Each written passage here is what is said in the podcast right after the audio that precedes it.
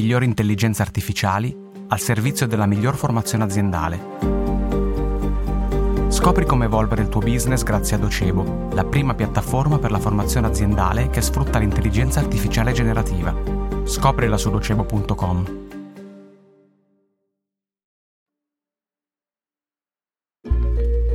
Ci vediamo al Festival Cora Volume 1.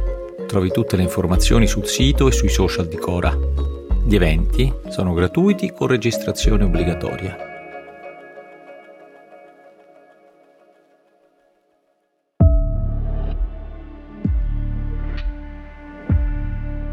Un miliardo e 386 milioni di chilometri cubi. Questa è la quantità d'acqua presente sul pianeta Terra. L'acqua dolce costituisce solo il 2.5% del totale, ma quella che può essere effettivamente impiegata dall'uomo è una percentuale ancora inferiore, circa l'1%, forse meno. L'estrazione di acqua dal sottosuolo ha modificato e continua a modificare l'inclinazione dell'asse terrestre. Tra il 1993 e il 2010 parliamo di circa 80 cm verso est. L'acqua è la materia prima più scambiata nel mondo. Il mercato virtuale dell'oro blu sarebbe 400 volte più grande di quello del petrolio. Nel 2020 l'acqua è diventata un future a Wall Street. NQH2O. Questa è la sigla. Molte persone hanno iniziato a investire su questo derivato finanziario scommettendo in ultima analisi sulla crescente scarsità del bene sottostante, l'acqua appunto. Sono 200 le nazioni interessate da processi di desertificazione sempre più accelerati. Nell'ultimo secolo l'utilizzo globale di acqua è aumentato a un ritmo maggiore del 70% rispetto all'incremento della popolazione. Un cittadino americano consuma 1300 metri cubi di acqua ogni anno, un europeo la metà, un africano un settimo.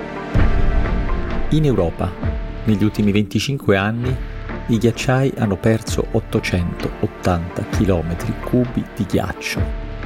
Tradotto in termini di acqua potabile, è un quantitativo sufficiente al fabbisogno di tutte le persone sulla Terra per 120 anni. Oggi 2 miliardi di persone nel mondo non hanno accesso all'acqua potabile ogni due minuti un bambino di meno di 5 anni muore per la scarsa qualità dell'acqua.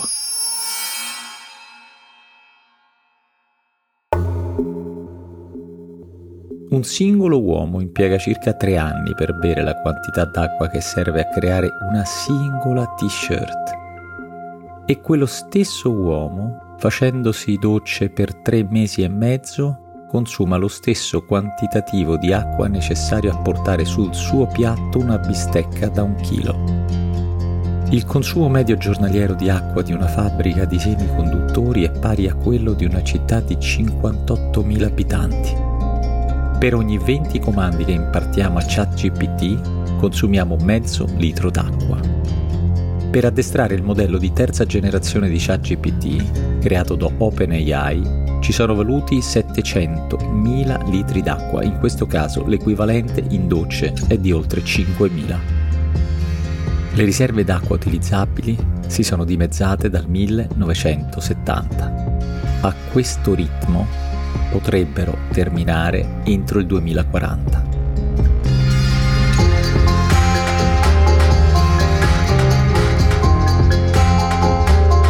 Sono Guido Brera e questo è Black Box, la scatola nera della finanza, un podcast prodotto da Cora Media e sponsorizzato da Docebo.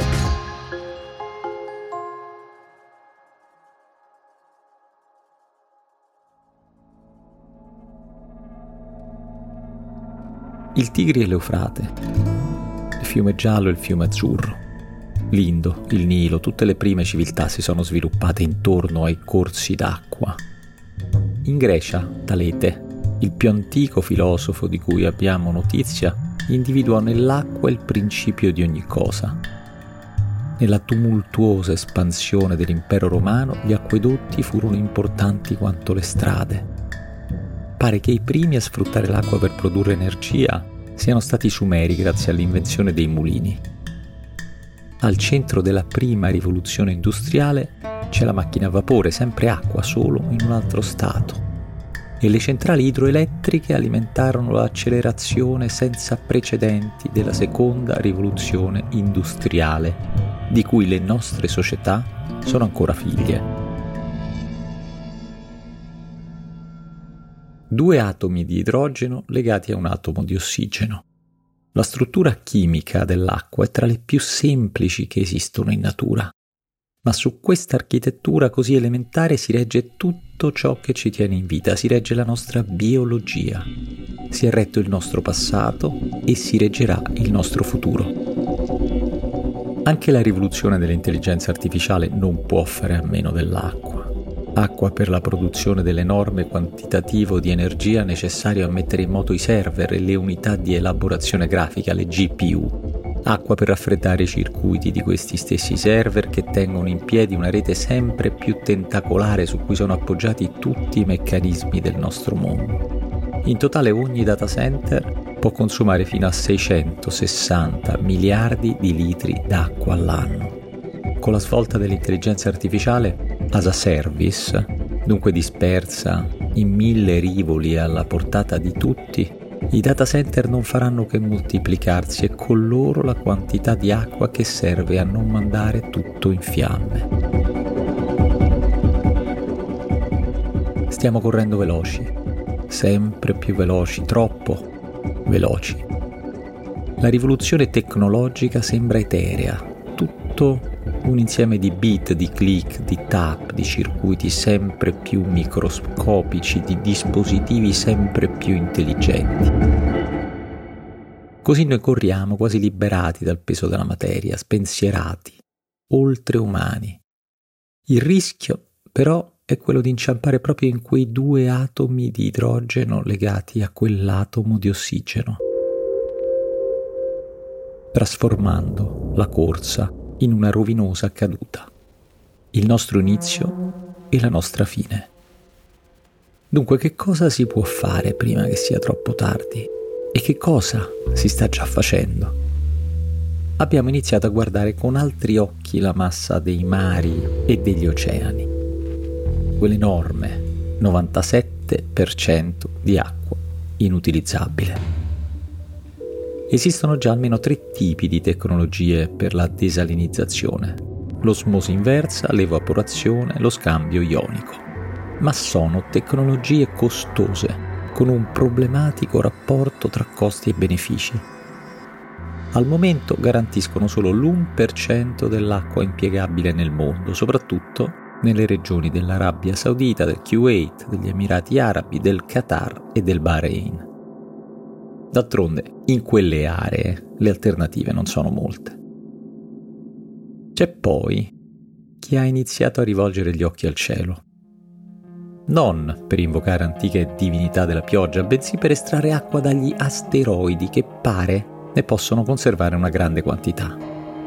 Sembra una trovata sgangherata di uno scrittore di fantascienza, ma ci sono già dei piani concreti e di alto livello che riguardano anche la NASA e perfino una legge varata nel 2015 dall'amministrazione Obama che riconosce ai cittadini statunitensi il diritto di proprietà sulle risorse estratte nello spazio.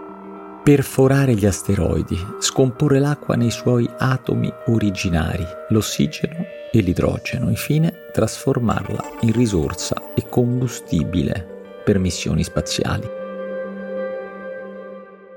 Insomma, qualcosa di non esattamente utile per noi comuni terrestri, ma di molto prezioso per quel ristrettissimo pugno di tecnofeudatari che forse già si immaginano in futuro sovrani assoluti dello spazio. Ma se la soluzione fosse più semplice, molto più semplice, molto più vicina, sotto i nostri stessi piedi, nel sottosuolo degli Stati Uniti ci sono oltre 3.5 milioni di chilometri di tubature d'acqua. E a proposito di viaggi spaziali, queste tubature messe in fila coprirebbero il tragitto dalla Terra alla Luna per 5 volte, andata e ritorno. Però sono vecchie, piene di falle, gestite male. In tutto il mondo circa un terzo dell'acqua potabile che scorre nelle tubature finisce sprecata a causa di perdite, disservizi, mancata manutenzione. Un terzo, una percentuale enorme. Ed è stato calcolato che basterebbe un investimento dell'1% del PIL globale per risolvere alla radice quasi tutti i problemi connessi alla crisi idrica. Sono 29 centesimi di dollaro al giorno per ogni abitante del pianeta stiamo parlando di un costo inferiore di ben 5 volte al costo connesso agli attuali rischi idrici. Un investimento che porterebbe enormi benefici sul breve, sul medio e sul lungo termine. E poi c'è il solito elefante nella stanza, il cambiamento climatico. Desertificazione, siccità e improvvise inondazioni oggi flagellano anche aree del mondo per nulla abituate a questo tipo di fenomeni e per nulla preparate. L'ONU ha calcolato che per ogni aumento di un grado della temperatura media globale si verifica una diminuzione del 20% delle risorse idriche rinnovabili. Rischiamo di trovarci catturati in un tremendo paradosso.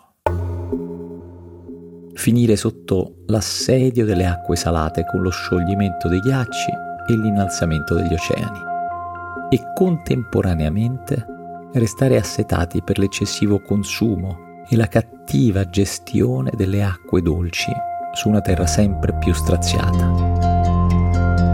Un epilogo beffardo e terribile, che sembra quello del mito di Tantalo, sovrano arrogante e superbo, che osò sfidare gli dei e finì male, anzi malissimo. Fu gettato nel Tartaro, immerso fino al collo in un lago d'acqua dolce tutte le volte che Tantalo si piega per bere, quel lago si ritira, lasciandolo perennemente assetato.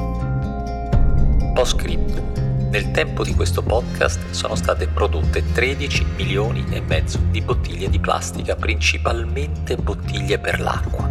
Ognuna di queste impiega circa mille anni per diventare biodegradabile.